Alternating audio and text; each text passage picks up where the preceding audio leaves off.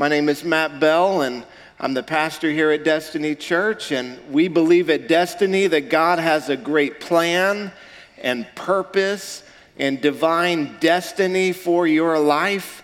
Amen. We don't believe that anyone is an accident, but that God had you on his mind before he even created the world, and that God loves you today. God loves you so much. And so we're just here to worship God and to fellowship with one another, and we're glad that you're here with us today. I'm going to invite you to open with me in your Bibles to the book of 1 John chapter 4. And today we're going to talk about love. Is that all right? Can we talk about love in church? This week is something called Valentine's Day, and Valentine's Day is that really important holiday where you express your love and devotion to your most significant other by buying them a $4 card and a $10 box of chocolates, and wow, isn't love wonderful? It's that holiday where the greeting card companies have convinced us that if we don't do that, then we're somehow failing in our duty as a spouse. And so we exchange these tokens of our love for one another. And how many of you know that love is a little bit bigger than a box of chocolates? Love is a little bit bigger than a piece of cardboard that has a note on it written by somebody else. You think that you can sign your name to it and get off, off the hook of actually having to express what's in your heart and in your life and in your mind. So we're going to talk about love today. We all want to be loved. We want to be loved. I would say we need to be loved. That we were designed by God to receive love. It's at the core of who we are as a race, the human race, as a people, the humanity. Being loved, I think, is one of the most basic human needs. After food and shelter, we start looking around for someone to love, someone to spend life with. Because what good is this food and shelter if I don't have anyone to share it with? We need love. We want to give love, and we want to receive love. We want to be loved. We want to love. The Bible has a lot to say about love. Did you know that? The Bible has so much to say about love. In fact, God's love is the one subject of this book. This book, the Bible, is the story of God's love for you. That's what this book is all about. It's about God's love for you expressed in his Son, Jesus Christ. God's love is on every single page of this Bible. Everywhere you look, you see God's love. Did you know that you would not be alive right now if God didn't love you?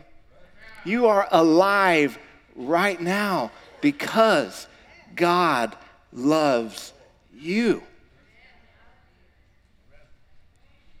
Amen. How many of you are glad you're alive right now? Amen. God's love is the driving force, as we'll see today. It is the driving force of the universe. And that's what the Bible is all about. That's what this whole thing is about, is God's love, him expressing his love.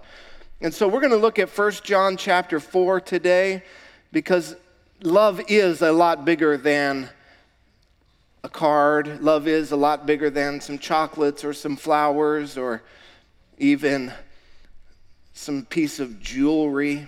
I heard on the radio today that something like $10 billion is spent annually on Valentine's Day exchanging gifts, which is great. I mean, hey, if there's anything you ought to spend money on, it might as well be love, There's so much hate in the world today. I'm not trying to knock a celebration of love. Don't get me wrong. We live in a world full of hate, unfortunately. People just so full of just nastiness. And anyway, that's a rabbit trail. We're not talking about hate today. We're talking about love today. Anyway, they were saying that the average, and they didn't poll me because I would have brought the average way down, but the average man spends $300 on Valentine's Day for his lover, for his spouse, for his girlfriend, for his person he is trying to make his girlfriend, right? The average man spends $300. Now, like I said, they didn't poll me because I would have brought that number way down. The average woman spends about $60. So all you equality people out there, you need to up the ante a little bit, If you're all for equality, I'm just saying. Anyway, I thought that was interesting. I don't really have a point in that. I just thought it was interesting. All right, let's go to the Bible today. 1 John chapter 4, verse 7.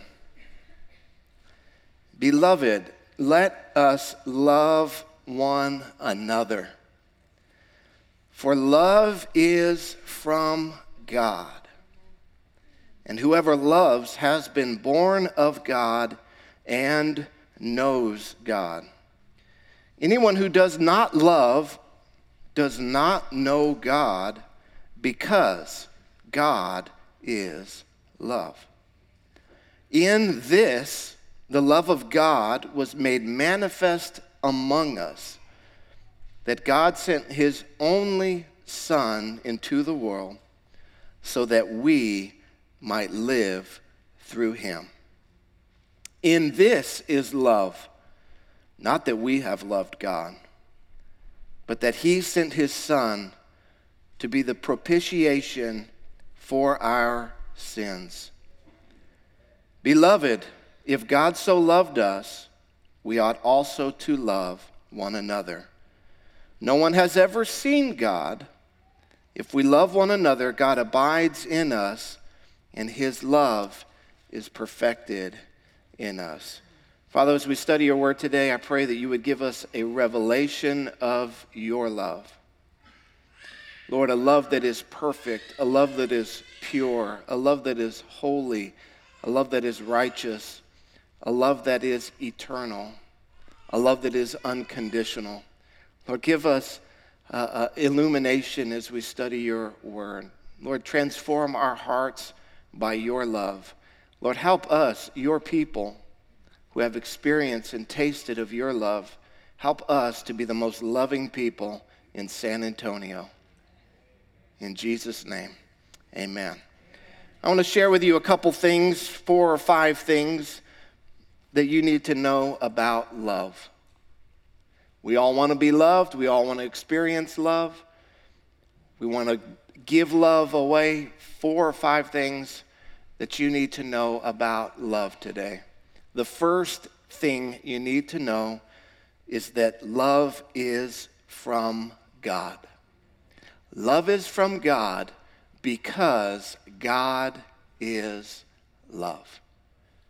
True love, genuine love, perfect love comes from God. Continually expressed, continually given, continually poured out. Love is who God is. Sometimes we have these really bad ideas about who God is. We think that God is angry, that God is mad, that God does not love us because of what we've done, and that because of our past, God could never love me. And that if only I could be perfect and do these things to please him, then maybe I could earn his love for me. We sometimes have this Santa Claus idea of God, that he's up there and he's making a list and checking it twice, trying to find out who's naughty and nice. If God did keep a list like that, it would just be naughty next to everyone. There'd be no point to keep the list because we've all fallen short. We've all failed. We've all broken God's law. We've all gone our own way. We've all sinned. We've all rebelled. But God still loves us. God still loves you today. It's not about earning his love, but receiving his love, because it is who God is. God cannot not love you. I know that's a double negative, but I'll say it again. God cannot not love you. It's because of who he is. We get this bad idea that God could maybe love us because of who we are or how we act, but it's not true. God loves us because of who he is, because he himself is love.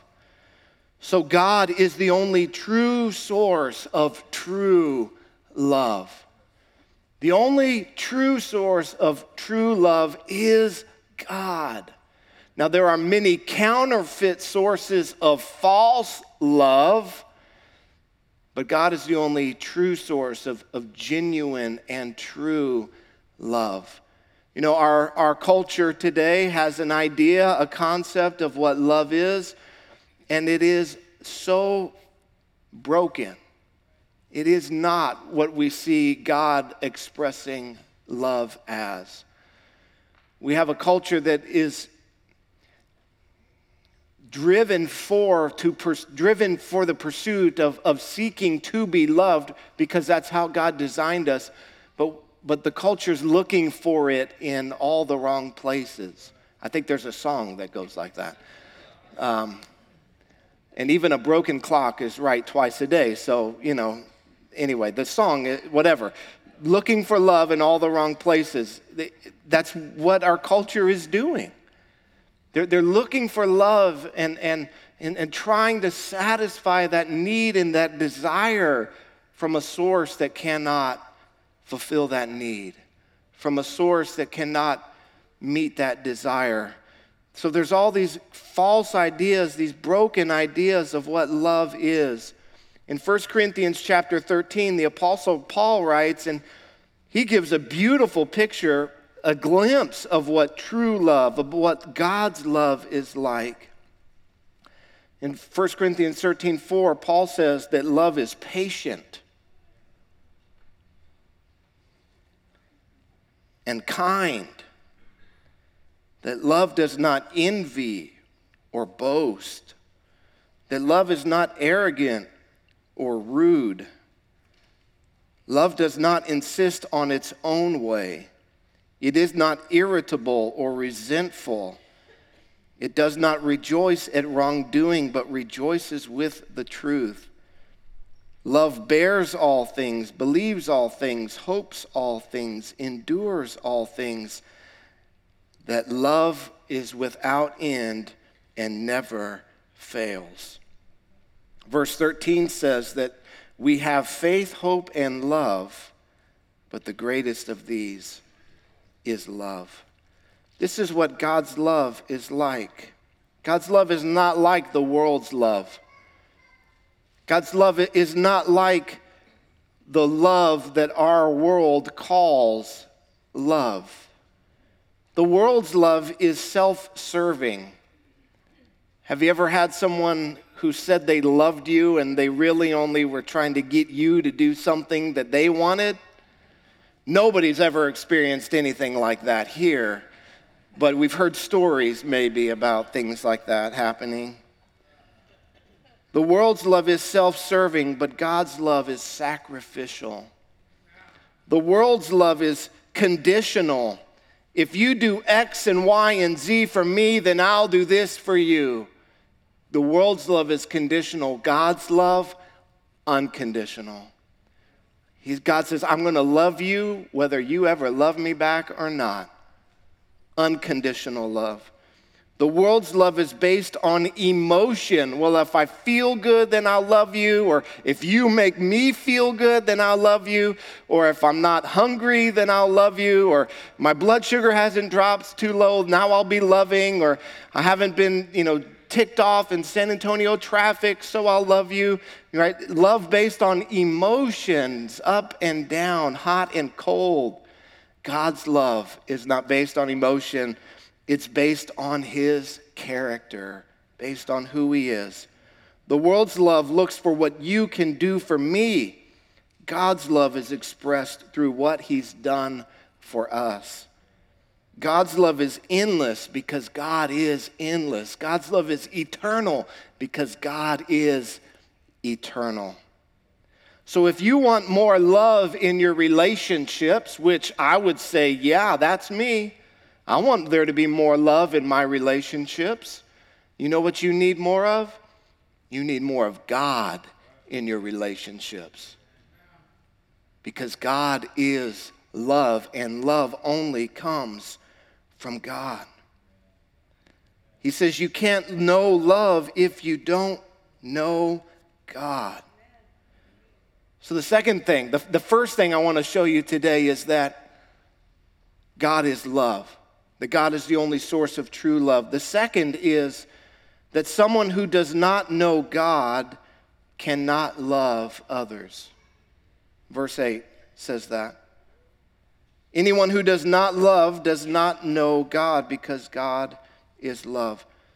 So if someone does not know God, they cannot truly love others because they don't know love itself. Now, they can say they love you. How many of you have found that it's easier to say things than to do things?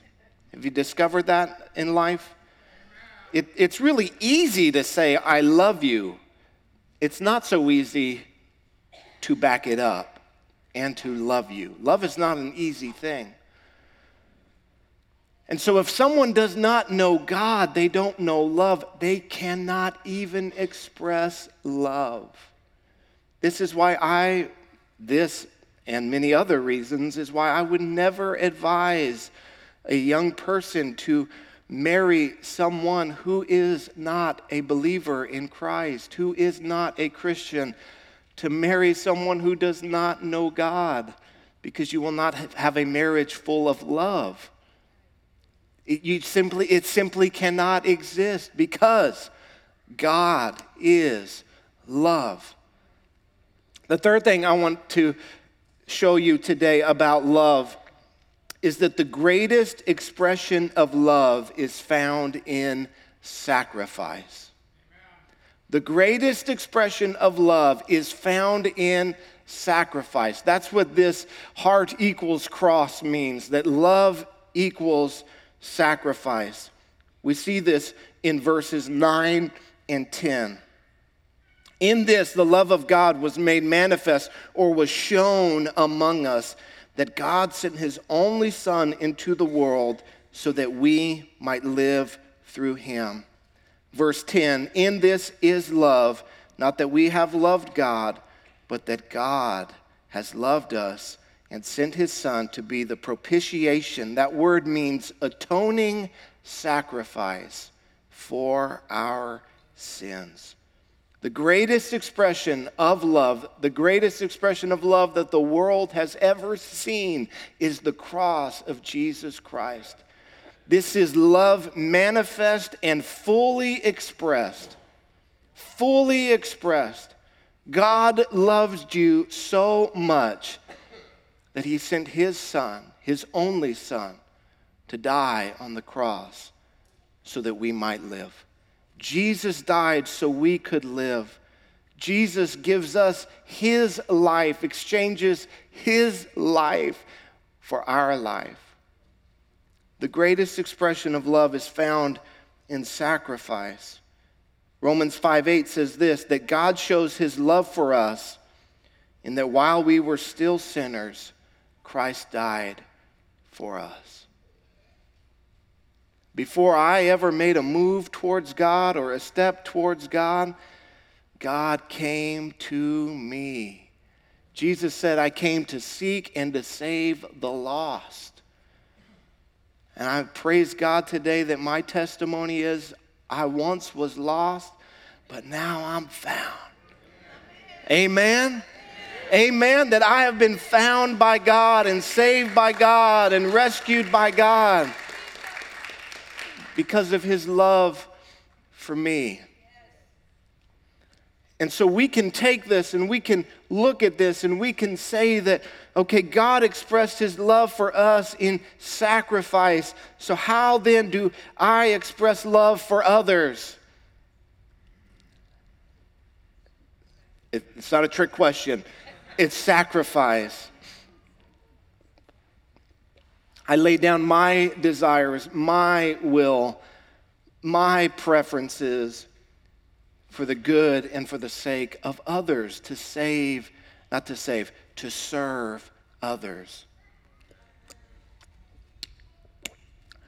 The worst thing that can happen in a marriage is for two people to refuse to sacrifice for one another. Once that happens, it's just, you guys are like two roommates at that point.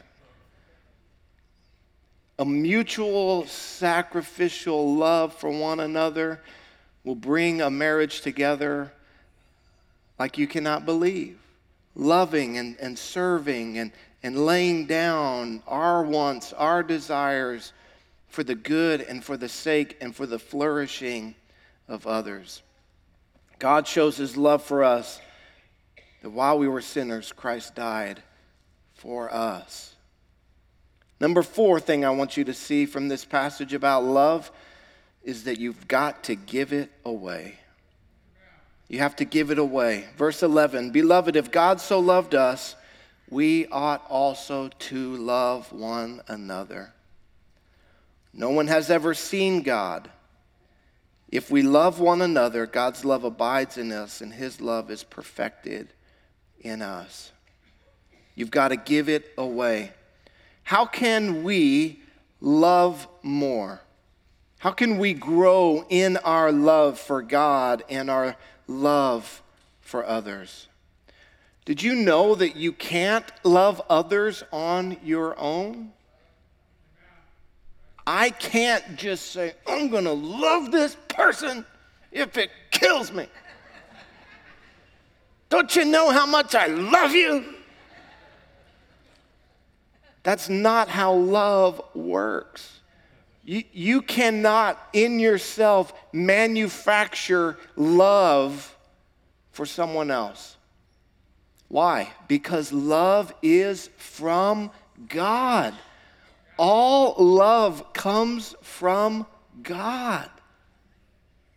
So for me to love you, for me to grow in my love for others, how can I do it? How can I grow in it? If you go down to verse 19 of chapter 4, John says that we love because he first loved us. Verse 7, if we want to go back to verse 7, let us love one another, for love is from God.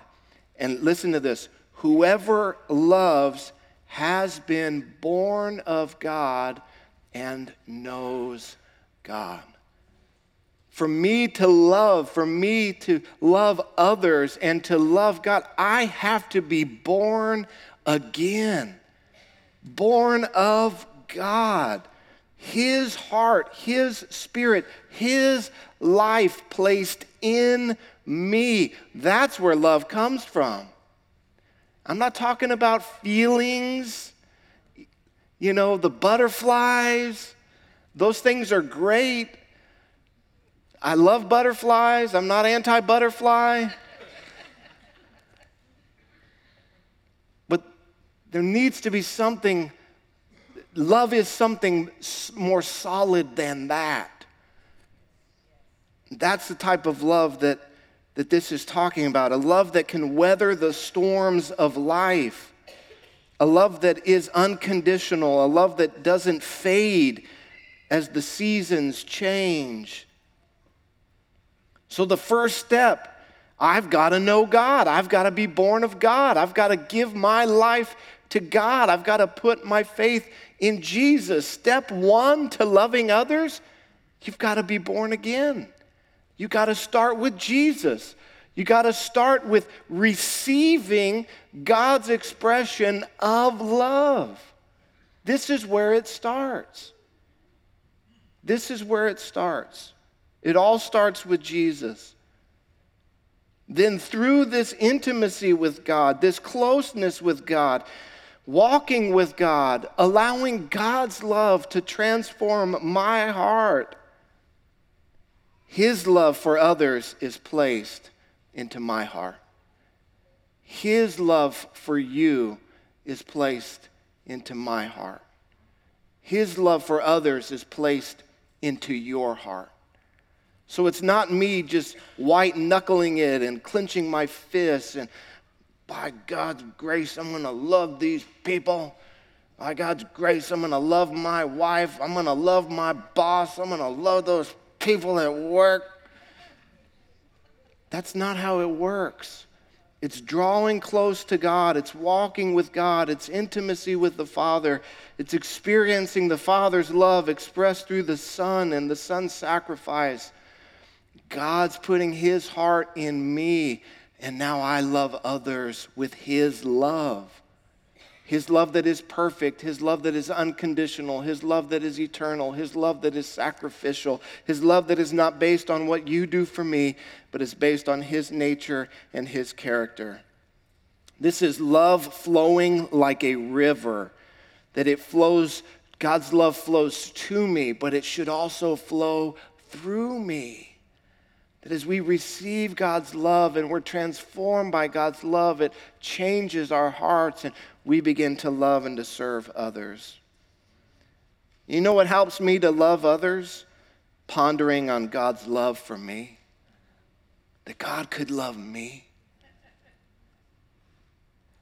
What helps me to love others and to be patient with others is thinking about how patient God has been with me. To sacrifice for others is to think about how much Jesus has sacrificed for me. To give to others who are in need, to think about how much God has given to me, undeserved. And it goes on to say that the end, that no one has ever seen God, but if we love one another, God abides in us. That means He makes His home in us. He lives in us. And that His love is perfected in us. And even though we can't see God with our eyes, when God lives in us and His love is perfected in us, that we make the invisible God visible by our love for one another. Amen. That we can showcase to the world the very nature and the very essence of God, who is love, if we will allow Him to transform our hearts. But what we have to do is we have to focus on God. We have to focus on God and put our attention on God's love. That's why that passage that I read to you this morning from Matthew chapter 20 or 22, I can't remember which it is, 22, Matthew 22. They asked Jesus, which is the greatest commandment? What's the most important thing? Jesus said, you need to love the Lord your God with all your heart, your soul, your mind, and your strength. This is the greatest and first commandment. This is what we have to be doing. Having received God's love, we now turn our attention and our focus back to the source of love.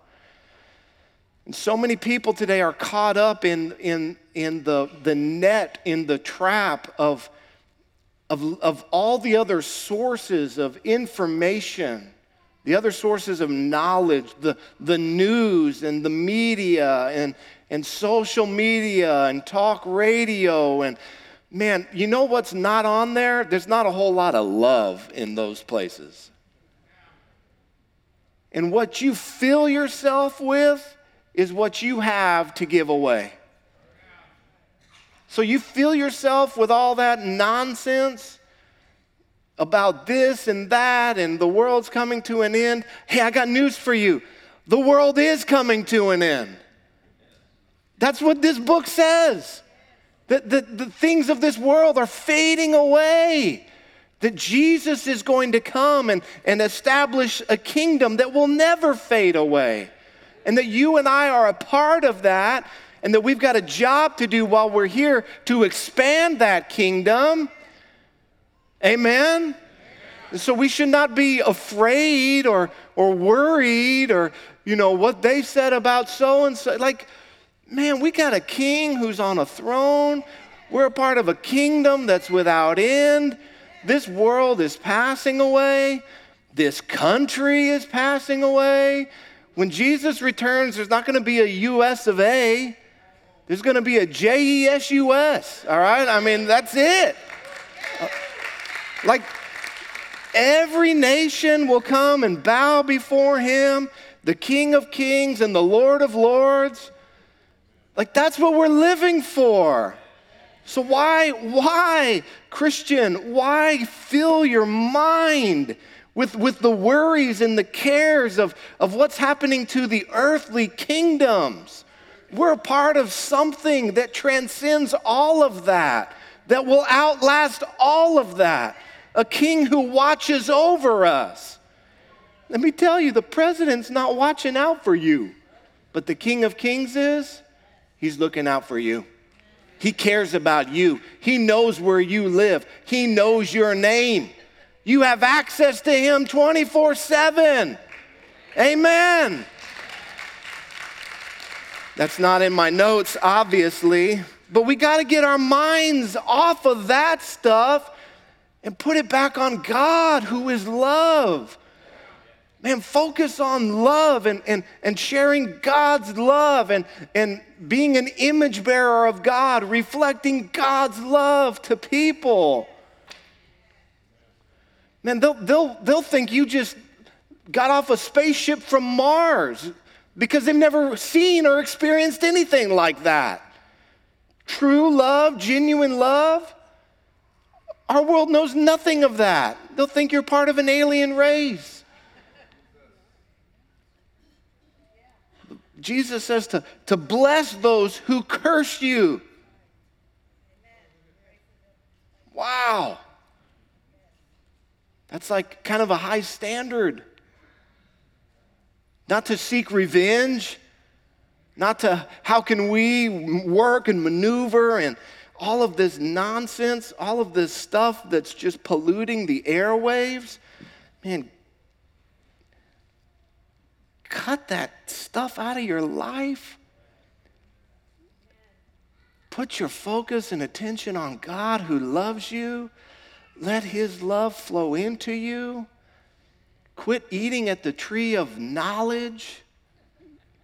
Feeding on that. I mean, all that does is separate us from the life of God. And we have access to the tree of life, to the cross, the tree that Jesus was crucified on. It is the tree of life. We can feed on that. We can feed on eternal life. Not on the things of this world that are passing away, that are fading away. You shall love the Lord your God with all your heart. That's our mind, our will, our emotions, our soul. All your mind, your thoughts. That's the greatest and the first commandment. And then the second is like it. You shall love your neighbor as yourself. Jesus goes on to say that on these two commands is everything. This is it. This is it. This is everything. I've heard this about this passage. I've heard this teaching that I will say is maybe some of the worst teaching I've ever heard from anybody teaching the Bible. And you've probably heard this teaching about this passage because it is so popular. In fact, last night, I heard it again on Christian television. God bless Christian television. And here's how the teaching goes. You know, Jesus said, you need to love your neighbor as yourself. And so what you really need to do is You need to learn to love yourself so that you can then love others. Because he says you need to love your neighbor as yourself. And so if you don't love yourself, or if you have low self-esteem or low self-image, you can't love others. So what you first need to do is you need to learn to love yourself. How many of you have ever heard that before? Let me see. Is that what this says? Oh, no, it's not. That is the most ridiculous thing I've ever heard. Maybe, yeah, I'll say that. The most ridiculous thing I've ever heard. Jesus did not say the greatest command is to love yourself. There's one person who's not mentioned in here of who we need to love. That's ourselves. You don't need to be taught to love yourself. You come out of the womb knowing full well how to love yourself. I have 4 children. You know what I don't work on teaching them? Loving themselves. You know what I do work on teaching them? You need to love your sister. You need to love your brother. You need to love your mother. You need to love your father. You need to love the Lord. I have to teach them and train them to love everyone else but themselves. You don't need to learn how to love yourself. That's the most ridiculous thing I've ever heard. Jesus says the problem, this is the problem that he's saying, is that you don't love God and you don't love others and you only love yourself. Yeah.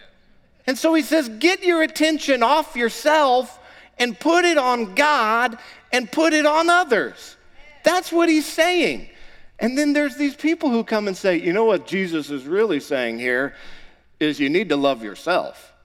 That's what you need to focus on. And it's like, what? That's absolutely like demonic and satanic, that we need to love ourselves before God and love ourselves before others, like exalt ourself. What in the world? So if you've ever heard that teaching, turn it off, kick that thinking out of your mind. It is not from God. It's not from God. Listen,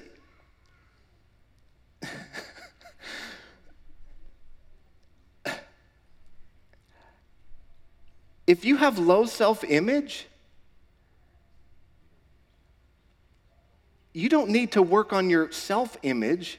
You need to get God's image placed upon you. It's not, I need to work on me and fix me. No, I need God in me. I need Him in here. I need Him to transform me.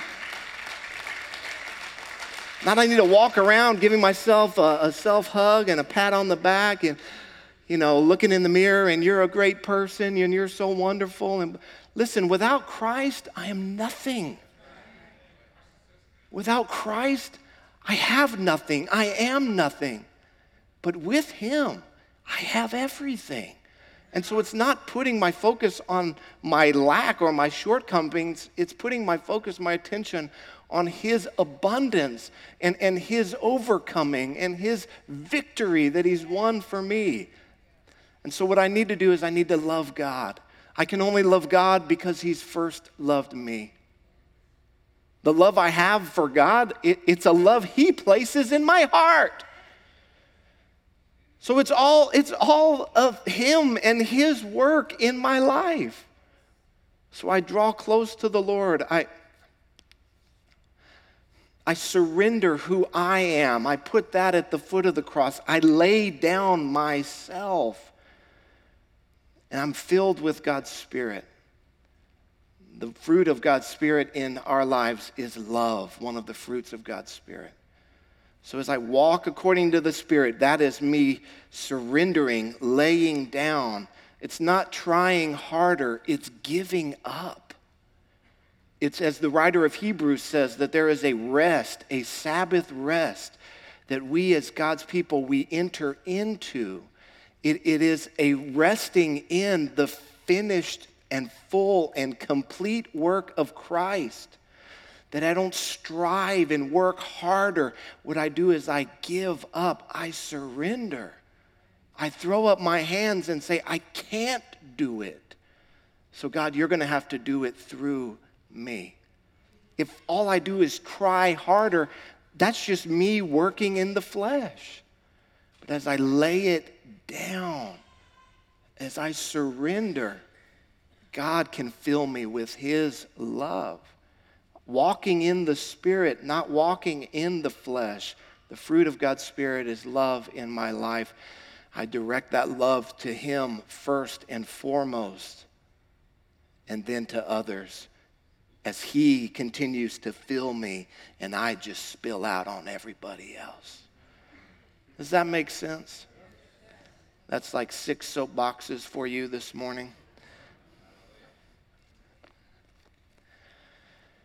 But it all starts with Jesus. You can't love others unless you've been born of God. Jesus said, unless a man is born again, he cannot see the kingdom of heaven. This kingdom that is full of love and joy and peace and patience and goodness and self-control. To enter into that kingdom or to see that kingdom, I must be reborn. I must be born again. This happens by the Spirit of God and placing my faith in Jesus Christ. If you've never put your faith in Jesus Christ, the picture the Bible gives us is of someone stumbling through life blind, in the dark, without being able to see. But by putting our faith in Jesus, we are reborn. By trusting in his work, his completed work, his all-sufficient work, paying the price for our sins, reconciling us to the Father, through that, we are reborn. We are given new life. God places his love in our hearts. And so what I want to do today is I want to give anybody here an opportunity. If you're here today and you say, you know what, I've never done that. I've never put my faith in Jesus. I've never trusted in him. I've been trying to trust in myself and to be a good person and to go the way that I think I should go. And I've been trying to love others on my own, but I've never truly loved God and experienced his love for me through Jesus. If that's you today, I want to pray with you. I want to lead you in a prayer of experiencing God's love, of turning from your sin that produces separation from God and turning to Jesus who reconciles us back to the Father. And so what I want to do today is I'd like everybody to just pause. Let's close our eyes. Let's not look around today. Let's just wait on the Lord. If that's you here today and you say, I want to pray that prayer. I want to give my life to Jesus. I want to be born again. I want to experience the love of God expressed through Jesus Christ. If that's you, would you just simply lift up your hand? I want to pray with you this morning. When you're lifting up your hand, you're saying, pray for me, pray with me. Amen. Thank you for lifting your hand this morning. I'm going to lead us all in a prayer together. I'm going to ask all of us to pray this prayer. And those who lifted your hands, pray this prayer in faith, putting your focus, your attention on Jesus and God's love for you. Let's say this together. Heavenly Father, thank you for loving me. Thank you for sending your son Jesus to die on the cross in my place for my sin. I repent of my sin. I ask you to cleanse me. Thank you for making me clean. Thank you for making me new.